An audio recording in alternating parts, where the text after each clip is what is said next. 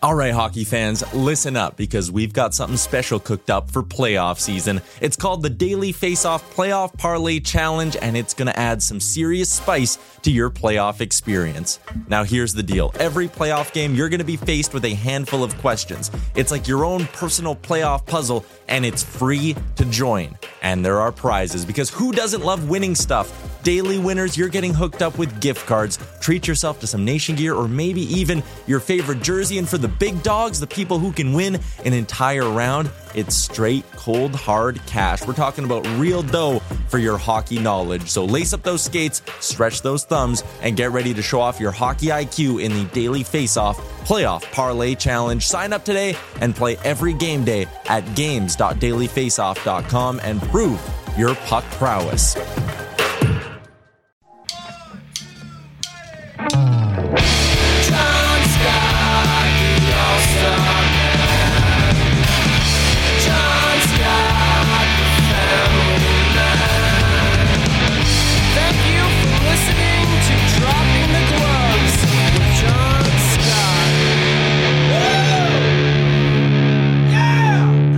Everybody, welcome to Dropping the Gloves with Tim Worsberger and co host.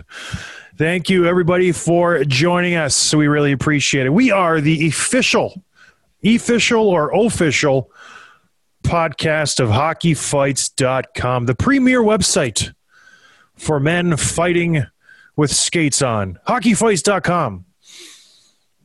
Men getting punched in the face while wearing skates. How are you doing, Tim? I think that's a, that's a new T-shirt idea there. I think it is 10% punching with skates. I like it. Well, how how are you, Tim? You got the cast on today. Everyone is like on pins and needles. How you're doing?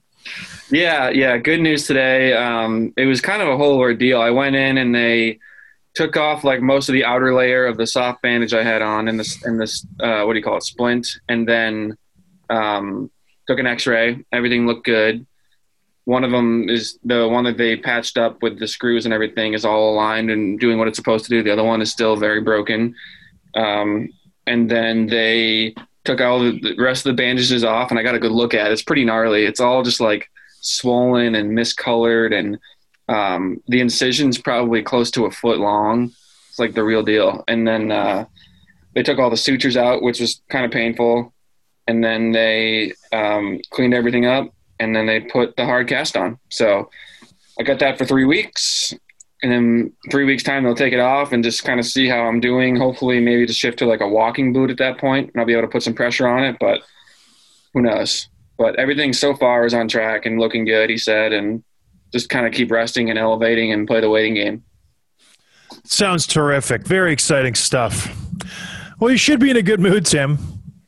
I am. Your Boston Bruins just absolutely dominated the Washington Capitals after losing the first game. They come back and easily, and I- don't mean this lightly, easily beat the Washington Capitals four straight. I would say they had a few maybe hairy moments. We had a couple overtime games, but this isn't the same Washington Capitals team that won the Stanley Cup in 2018. They are very uninterested to be there. It, w- it was a strange series because they had such high hopes, and Boston just outplayed them. It, it wasn't even close. Did, did what do you? I don't know. What do you think? You must be happy.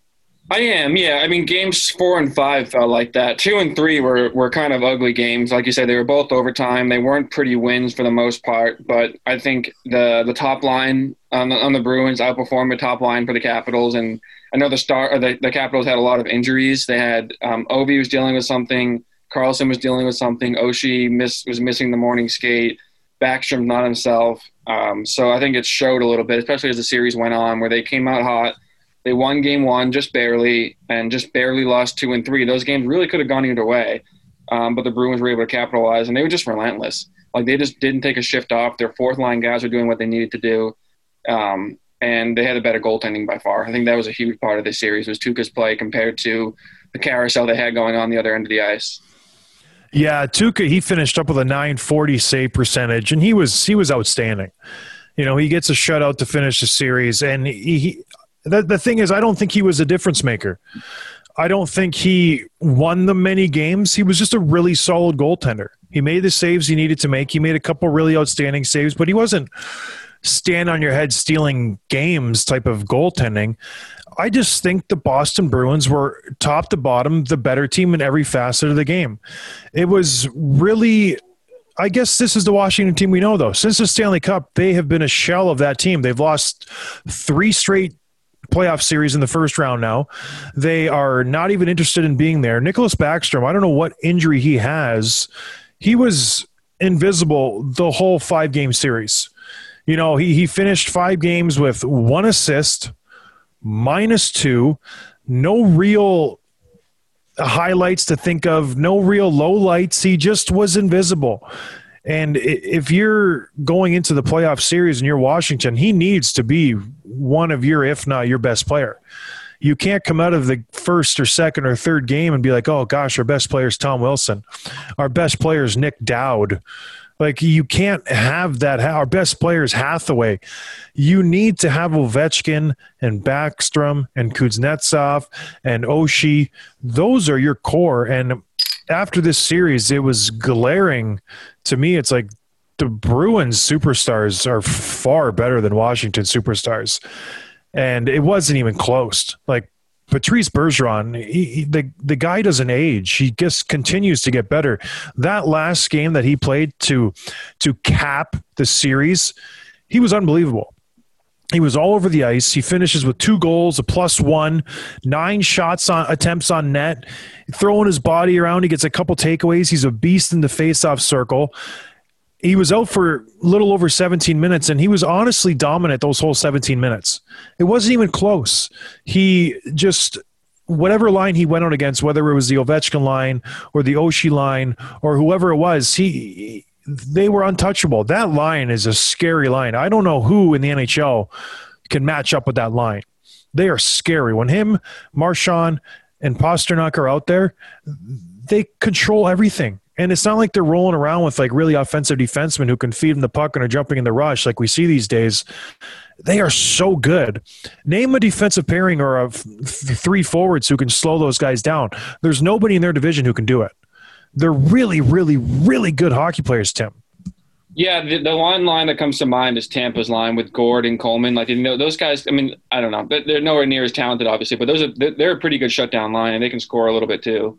But yeah, and then the biggest difference between the Bruins now and the Bruins a couple months ago is like, yeah, the top line's doing what they always do, but that second line is just huge. Krejci was good in the series. Taylor Hall had a couple goals, including that game tying goal, I think in game two. And um, he's confident. Craig Smith's confident. Like being a two line team right now is just absolutely huge for the Bruins. They hadn't really had that much at all the last couple of years. And Taylor Hall has just been a force, and it just it just changes the entire dynamic for this game. So super excited. They got a few days off, and they're waiting to kind of see the winner of the Islanders Penguin series, which right now uh, the Penguins are winning Game Five, tied tied at two to two right now. well, let's look at what they did because it was interesting. Bruce Cassidy at the end of the game, he just he pretty much laid it out there. He's like, "Let's face it." Our top guys came through tonight, and our soldiers were very good. So, reading through that quote, he's basically saying our top guys are better than their, their top guys, and our depth guys were better than their depth guys, which was obvious. And if you're Peter Laviolette and you're the Washington Capitals, you have to just scratch your head. It's like, okay, why are they so much better? The Bruins are so much better because at the deadline, they added Taylor Hall. They added Curtis, Curtis Lazar. They added Mike Reilly or O'Reilly, pardon me. They added three pieces that complemented their team perfectly. They needed secondary scoring. Check. Taylor Hall. They needed some depth. Check. Curtis Lazar. He's done well. They needed some help on the back end. Reilly. Check. Three just perfectly placed pieces that just fit their team perfectly. Washington Capitals. What do they do? They go out and they acquire Anthony Mantha. Okay. I don't understand that move. Who who who are we going to give up for Anthony Mantha? R- Richard Panik and Jakub Vrana. Arguably, Jakub Vrana is way better than Anthony Mantha right now, as it stands today. And we give up a first round pick. So we get worse and we give up a draft pick. I don't understand the reasoning or the rationale behind that trade. Maybe, you know, they had high hopes Anthony Mantha were going to play the Bruins. They're a big, heavy team. They're going to come with the body. Well, we already have Tom Wilson, but we're going to double down on our physical play. It, it completely didn't work. Anthony Mantha, if anything, made them worse by taking stupid penalties that cost them goals that really, really hindered this team. He did nothing in this five game series. He was completely invisible, if not for, like I said, the negative aspect that he brings to the game with the bad penalties. Does Jakub Vrana make a difference? Does he change the tide of this series? Does he maybe score an overtime winner in game two or three or add a little more offense because Washington seemed to struggle on the offensive side throughout this series? I think so. Does he make it so the Bruins lose and Washington wins? Mm, I don't think it's that much of a change, but gosh, what a colossal failure this trade is. And now they don't have a first round draft pick coming to this this uh, next draft. And guess what? It's going to be a pretty high draft pick because they're already out of the playoffs. So it's a win win win for the Detroit Red Wings right now. You get Jakub Vrana, who's still under contract and who's a really valuable player. You get a first round draft pick, and you get rid of Anthony Mantha, who wasn't, you know, lighting the world on fire when he was with Detroit. I scratched my head when they made this trade, and now I'm pulling my hair out because I don't understand how Steve Yzerman can fleece the Washington Capitals this bad. And then you turn around and look at the haul that they had to give up for Taylor Hall, and it's just like makes this trade even worse. It's like, wait a minute, you don't even have to give up a first rounder and you get Taylor Hall. This is insane. It just makes the GM for Washington look even worse than than he already did. It just it's a bad look all over. And then to cap it off, Zdeno Chara coming in for a little retribution. Everybody thought the Bruins defense was going to be terrible this year, and they just work Z. You know, it was it must have been satisfying for Don Sweeney, honestly, because everybody, myself included, was all over me. You know, I was calling for his head. Terrible GM, didn't do anything. He's got to sell everything. Why didn't you sign Torey Krug? Why didn't you go after Pietrangelo? All these moves that he should have made, and all of a sudden the Bruins are looking pretty sweet right now. They're they're positioned nice. They have a couple days off. They're looking real sweet if they play Pittsburgh or the Islanders, and they're going to come out of this division smelling rosy. And they're all of a sudden Stanley Cup contenders now, where they're in the Final Four. I don't know. We Don Sweeney must know something that we don't because this guy he really he he pulled a fast one on a lot of people this year because the Bruins, man, were people just writing them off, myself included. Yeah, how about this? Yesterday, the Bruins advanced to the second round while Chara and Torey Krug both got eliminated. So it's kind of like poetic justice right there. And maybe it is. Sweeney does know something there. It really is. All the Boston faithful were up in arms. Tori, Zdeno, oh, ah, we love you guys. And all of a sudden, it's like, oh, Don Sweeney, we knew it all along. We are just, we're just teasing, Danny. We teasing. So the, the other big thing with the Capitals before we move on is Alex Ovechkin is now no longer under contract. He's an unrestricted free agent. I think he signed a 13 year deal or something. That's over. 13 years, 124 million, I believe. Yeah, so pretty nice chunk of change. No one knows where he's going to go. I mean, I honestly, I would not be shocked and blown away if he signed somewhere other than Washington. No, I, I know. I know where he's going. I talked to him yesterday. Okay, what, what, he, what he's going to Edmonton. Oh, yeah. He's going to go to Edmonton. He's he's very excited about it. He wants to move to Canada. He is um, really just really excited, ready to go. So yeah, he, he, he can't that. sign yet, but you know, stay tuned. I, stay tuned. I would love that. That would be so cool. But no, I, who knows? Dude, what are the odds he leaves Washington? Because that's all they've ever said in the media is like, don't worry, Washington is Ovechkin. Alex is going to come back. We're not worried about it. The owner, Leonsis, says that. The coach is saying that. But Ovechkin's very coy. He's like, I don't want to talk about this. This happened with Chara last year. He's like, he's a Bruin for life. Don't worry, we'll get it done. And then all of a sudden, you know, once you put that wedge in there, it's slowly the gap gets further apart. And if you let him test July 1st free agency, look out because there's going to be teams coming and knocking and they're going to look pretty appetizing if you throw like if Toronto comes knocking, just say they don't win the cup. They're like, hey, what do you want to play in Toronto? Well, you, you can come and play the best players in the world for a couple years. You know, you've already made gazillion dollars. You don't need any more. Come and play in Toronto with these studs. How, how fun is that going to be? So I don't know. Maybe Washington doesn't look so sweet anymore. Your core is Oshie, Backstrom, Kuznetsov. Like you're getting a pretty old there in Washington. All of a sudden, if you're Alex Ovechkin, maybe not such a good time to go back to Washington. I'm very interested. What where do you put the uh, percentage that he's going to come back? Just say seventy percent Over under. Do you think he's going to come back or not? To Washington, Yeah, under. under. So you think he's not going to come back? Uh, I think I think it's 50-50 he goes back. I'll say 40% to another team in the NHL, 10% KHL. He's not going to stop with this KHL stuff. You're, you're insane. He's he's teased that for years. How about your whole thing? Oh, uh, Kovalchuk is so good. He just, if he's so good, he wins the KHL title, gets released from his team. He can sign anywhere in the whole NHL and no one even gives him a sniff. I'm talking about Kovalchuk's career, not 37-year-old Kovalchuk.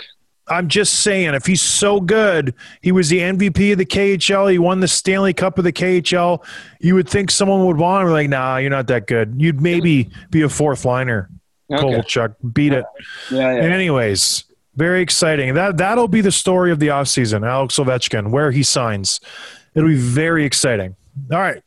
Another just massive surprise. So we haven't really touched on this series much because Tim broke his leg. He's been gone. Every time we do an episode, they haven't played yet. The Oilers and the Jets. This is the shock of the playoffs so far.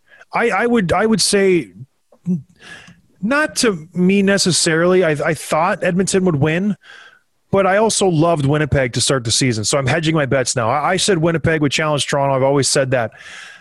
Winnipeg is at full speed right now. They got Nicholas Ehlers back last game. He completes their offense. He is so incredibly good. The first two games were really, really close games. They really were. I, I think it could have gone either way. Obviously, I think Winnipeg was the better team because of Connor Hellebuyck. They win that first game one nothing. They shut down the two top guys. We already talked about that. They get the second game. They get a couple empty netters to make it three or four one, I believe. And then last game, other than Toronto and Boston, the four to one epic meltdown that we talked about with James Van Riemsdyk last episode, is there another meltdown as bad ever in the playoffs? They were winning four to one, much like Boston Toronto situation, eight minutes to go, just a complete meltdown. What what was your thoughts when you were watching this? Because I honestly checked out when it was four one. I'm like, good. They're going to make a series of it, the Oilers. And then I checked the score in the morning because it was late. I was like, you got to be kidding me. Like, this is insane. Dude, I, I, I did the same thing except I, I saw the four to one. There was about I don't I don't want to make up a number. Say like eleven minutes left or something. And I was like, all right, this game's over. I'm gonna go take a shower. I came out of the shower. It was overtime. I, I watched for about a minute, and then Ehlers scores off the faceoff, and that was it. I could not believe it. My jaw was on the floor. It, it was unbelievable. One thing that really stood out to me is after the game, they were doing their interviews, and the Oilers players were just distraught. Obviously, they had blown the series. That you basically blow your whole season eh, by losing that game. And that eight minute stretch, it just you're not going to come back from three nothing. It's just it's not going to happen against Connor Hellebuyck and this Winnipeg team. Ethan Bear said someone asked him, "What do you think about Game Four? And he said, We don't have to be afraid anymore. We're in the worst possible position we could be in. Might as well go leave it out there. The thing that really stuck out to me was that word afraid. So he says, We don't have to be afraid anymore. It's like, what were you afraid of to begin with? And it just got me thinking, it's like, are these guys under so much pressure that they just can't play the game the way they want to play it because in the regular season they dominated the Winnipeg Jets. They were free flowing. They were taking it to them. They were tic tac toeing and up and down the ice. And Connor McDavid was just in his usual track meet. All of a sudden, we get in the playoffs in the first two games.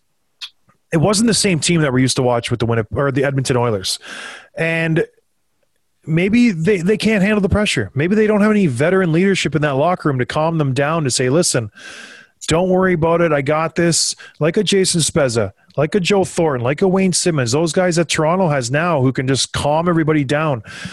Other than Mike Smith on the Edmonton Oilers, who is a veteran presence that you can think of that the guys can just lean on and say, okay, like they don't have anybody that I can think of. They're all young. They've all been together. They've all been in these battles and lost. They're so used to failing. Kassian, Is he No.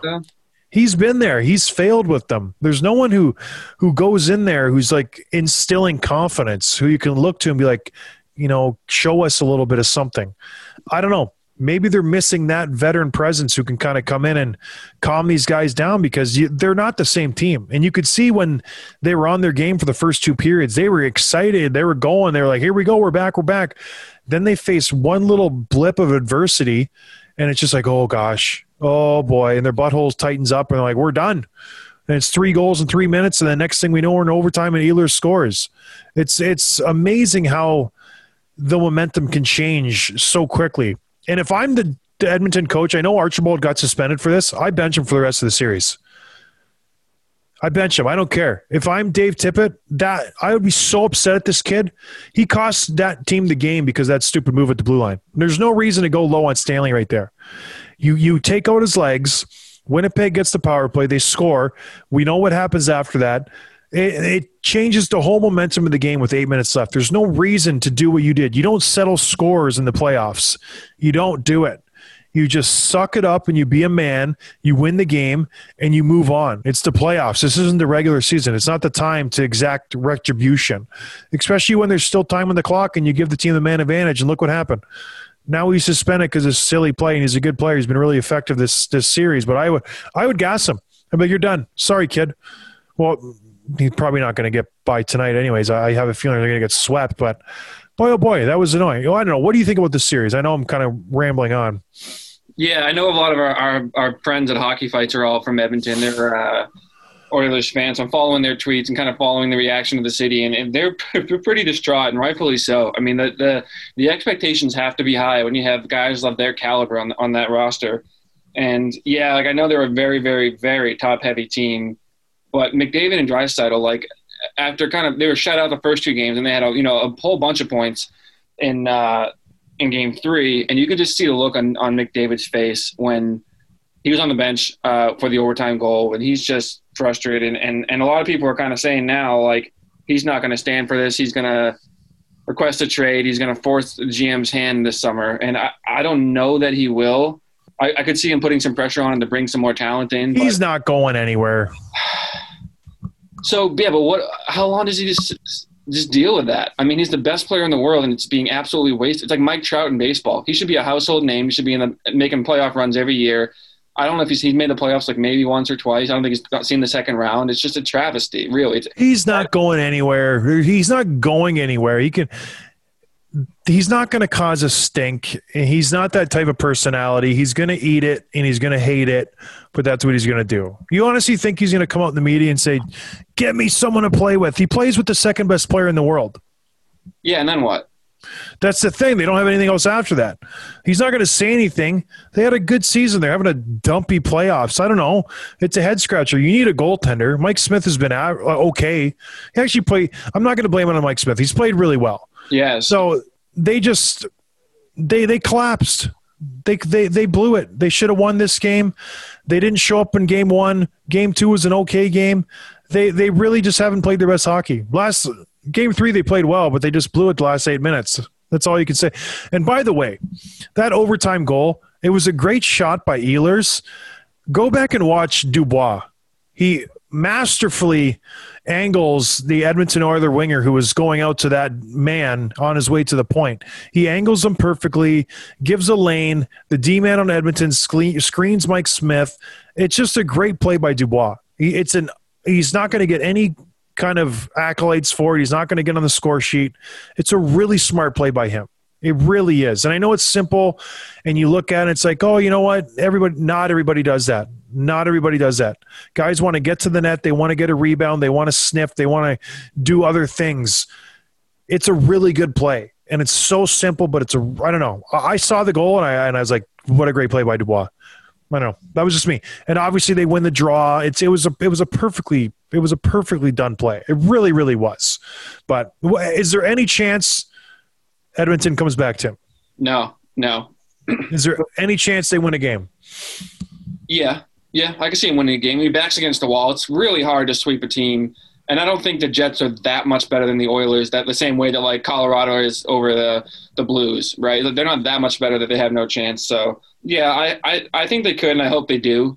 Uh, especially you know the, the longer the series goes on, the better. Just as a as a neutral fan, but there's no chance they come back in the series. No way.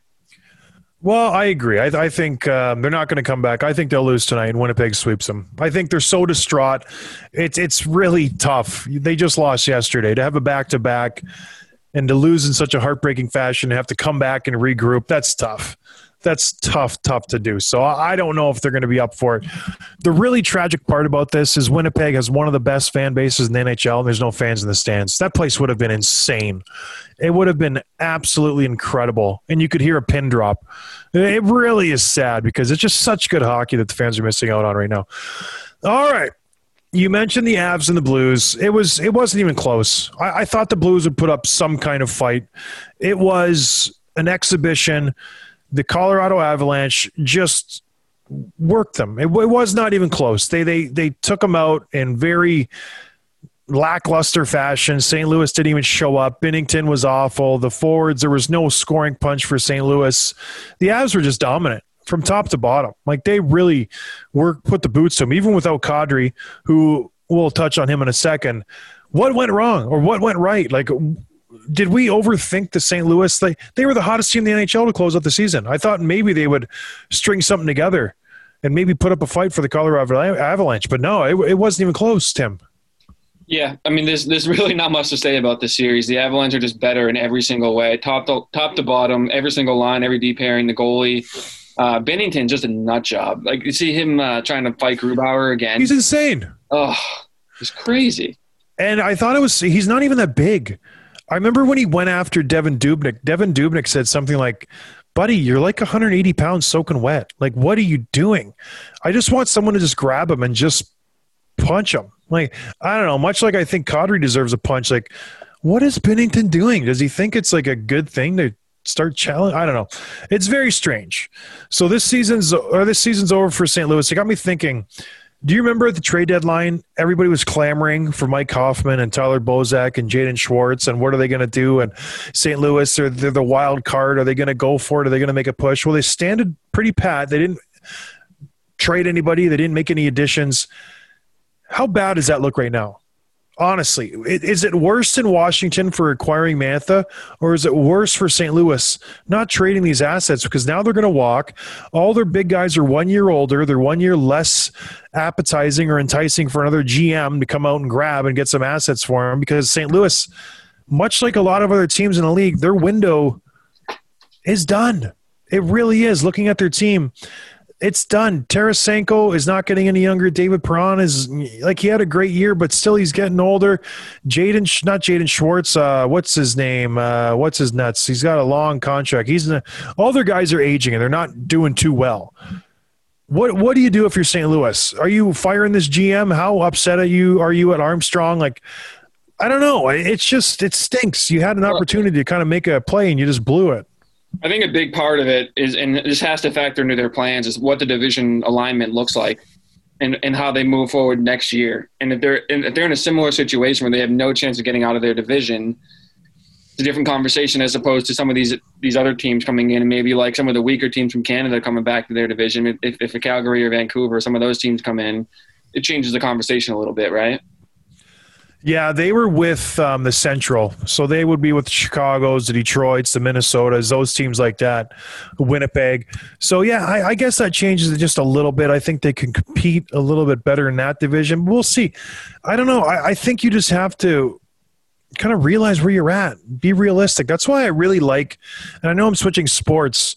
The Toronto Raptors, their president, president, um, I'm going to butcher his name, but it's like you Majori or whatever. He's so realistic, and he's like, listen. Why would I go out at the deadline and add somebody? We're we're not going to win the championship, and like, what's it all about? We're here to win the championship. So he he was honest. He's like, I'm not going to add anybody because we're not going to win. Like it was so refreshing to hear someone say that. Like none of the GMs in the NHL have ever said that. It's like, listen, we're a bad team. We're not going to win the cup. Why am I adding somebody? Nah, t- it was refreshing. So I think St. Louis needs to take a cue from him and just embrace where you're at. You know, trade, and no one will ever do this. They always want to save their job because that's what you're they're in it for. They're not in it to win Stanley Cups. They're in it to save their job and collect a paycheck. They're not going to trade the top guys and get assets. They're just going to try to add a couple pieces here and there and make it look like they're really, really good, but you're not. You're not as good as Vegas. You're not as good as Colorado. You're not as good as a lot of other teams in the NHL. So I don't know. Moving on to the team that swept them, Nazem Kadri. Tim's got five minutes left. Is that what that means, Tim? Yeah, Getting toyed? it's hard. No, it's hard to sit upright with this leg. Oh, my leg. All right. Well, what do you think? What did you think of the Kadri suspension? Eight games worthy. He's he's appealing it. You think he's going to get more on the appeal? I would love to see that one of these days. I I thought it was a fair suspension. What do you think? Has that ever happened? You get more on an appeal? No, but you risk it because when I got suspended, everyone's like, "Are you going to appeal?" And I was like, "I don't know if I should." Because I might get more, and that's totally possible because it goes to a neutral arbiter, and if they look at the situation and they say, you know what, you should have gotten more, they will give you more. It's never happened. Usually they just kind of hold hold pat. Uh, sometimes, like in the Tom Wilson situation, he, he got a lesser sentence, but mostly they just stick with what the NHL said. But eh, there's that risk. So he's he's going to an arbiter. He's going to appeal it. I think he it's 100 percent upheld, if not more. I I don't know. Do you think eight games is fair? Yeah, because you you said even ten to twelve when we talked about it last week. So I, Yep. mean, I think eight games is plenty fair. I mean, I I don't know. Wh- What difference does a game make? What if it gets dropped down to six or seven? Is that really going to? I mean, the Colorado are going to run through until until the Stanley Cup most likely. So They play Vegas next round. There's no way they're going to run through Vegas. This this definitely makes a difference because right now he's looking at a seven game suspension, or is it a six now? I don't know when he got the in hit. So he's looking at six or seven games right now. So it's a big suspension. It's basically the way- series. either way, there's no way it gets reduced to four or less, and that's what that's that's the Vegas series for because it almost works against them that they swept the Blues, right? They could have Yeah. they could have had some dead games there. If they could have extended it a few more games, that would have worked in his favor. But yeah, just say Vegas, they split the first two. Next thing you know, he could be back for game five, but he's not back until game seven. It, Yeah, it, it could right. make a difference. He is a factor in that lineup. He's going to stick with eight games. He's lucky he only got eight. He should have been double digits. I think the Avs are going to miss him versus Vegas because Vegas is going to get by Minnesota. Let's touch on Minnesota because Vegas is up three to one. They lost the first game. Minnesota's really getting a raw deal. Marc Andre Fleury is absolutely stealing the series. Like he's incredible. The guy doesn't age. He's so incredibly good. The last game, they won four to one. Vegas got outshot 35 to 17. So Minnesota fired twice as many shots on net, and the score was four to one or four to nothing. Marc Andre Fleury was so incredible. Uh, The guy is just unbelievable. Uh, Vegas is got to be just tickled pink to pick him in the expansion draft. Like it's unbelievable how well this has worked out for the Vegas Golden Knights. It's it's incredible. So they'll dispatch Minnesota tonight. I have well, if not tonight, tomorrow they'll win this series.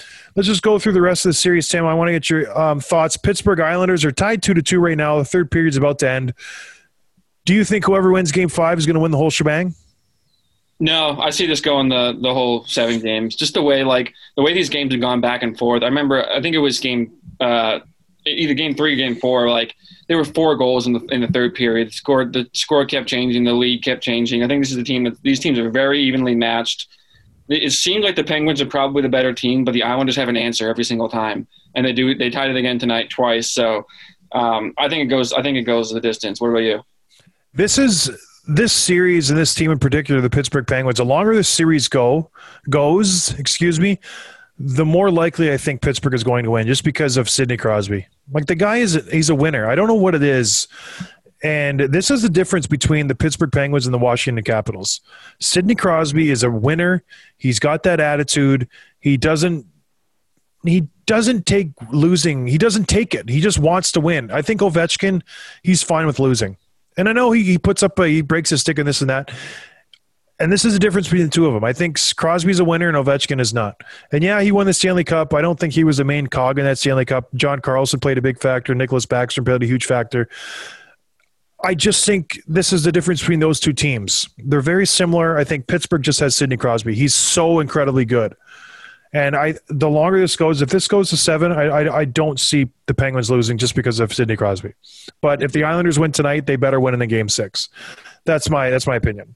like that that moment in game two when Bruins won on that bad turnover from uh, I don't even remember who was in net at this point. Uh, Anderson maybe. Uh, no, it was a Russian. Who was the Russian kid? Samsonov. Yeah, yeah, and uh, the bad turnover. You know, Ovechkin's he's screaming at him on the bench in Russian. Like, Mhm. do you think any other co- captain in the league does that? No, you're taking your rookie goalie aside and be like, you know what, man, don't worry, we'll get him next game. You're not belittling him on the bench as he's skating off the ice, embarrassing him just because you're upset that you lost. There's a good way to do that, and there's a bad way to do that. And he picked the latter. It, it's just, it's, you know, he's showing his emotions. That's great, but you got to be the leader. This is your team. You're the identity of this team. And if you're sitting there screaming at your goaltender, he's skating off the ice, I think he knows he messed up and you're just making it 10 times worse and you know cameras are on you this is the washington capitals. This is them in a nutshell. They don't have an identity or maybe they do. It's complete chaos. So i think just the veil's been lifted with them. It's the the organization is a train wreck. You got guys getting pictures with co- piles of cocaine next to them and players are all over the place. Wilson is not having any kind of anybody sitting him down and saying let's calm down like someone taking him aside. Like it, it's a free for all over there. It, it's animal house as a hockey team. So I don't know. You, you reap what you sow. They got that one good year. They should be happy they won the Stanley Cup. They caught lightning in a bottle. Moving on. The Edmonton Oilers, Winnipeg Jets, they're playing right now. You said Edmonton's going to win this game, lose the next game. Okay. The Lightning and the Panthers, they're tied 1 1, middle of the second. Lightning going to win this game, dispatch them? Probably, yeah. Not a lot of really I guess there's a couple interesting series. My one, Toronto Maple Leafs, who are going to win me 50 bucks. They're up two to one right now. Are you regretting taking that bet with me? I'm a little regretting trusting you and betting with me when I'm um, on a I'm on opioids. But would you like to double down then? Make it a hundred. No, I'll stick with 50. I, I, still like my chances. You like your chances still. Okay. Well, we will see how it goes. They're winning two to one right now. The Toronto Maple Leafs are, and the game is almost over. I think there's five minutes left in the third period. All right, Tim. Well, you need to go to bed. You heal up. We're very excited to see you all mended up and back on the ice as quick as possible. We miss you out there. And at any rate, thank you everybody for listening. Tim, do you want to say anything to our listeners? Thank you everyone for listening. Thanks for the kind ah. words. Heartfelt. How many texts did you get? A few, a few DMs on Instagram and stuff. Drop into Tim's DMs. Let him know you care. Give us a five star review. Tim loves that stuff. All right, everybody. But, anyways, we'll talk to you guys in a couple days. I hope you're doing well. Cheers. Thanks for listening to Dropping the Gloves with John Scott, a member of the Nation Network of Podcasts. Subscribe wherever you get your podcasts from to never miss an episode.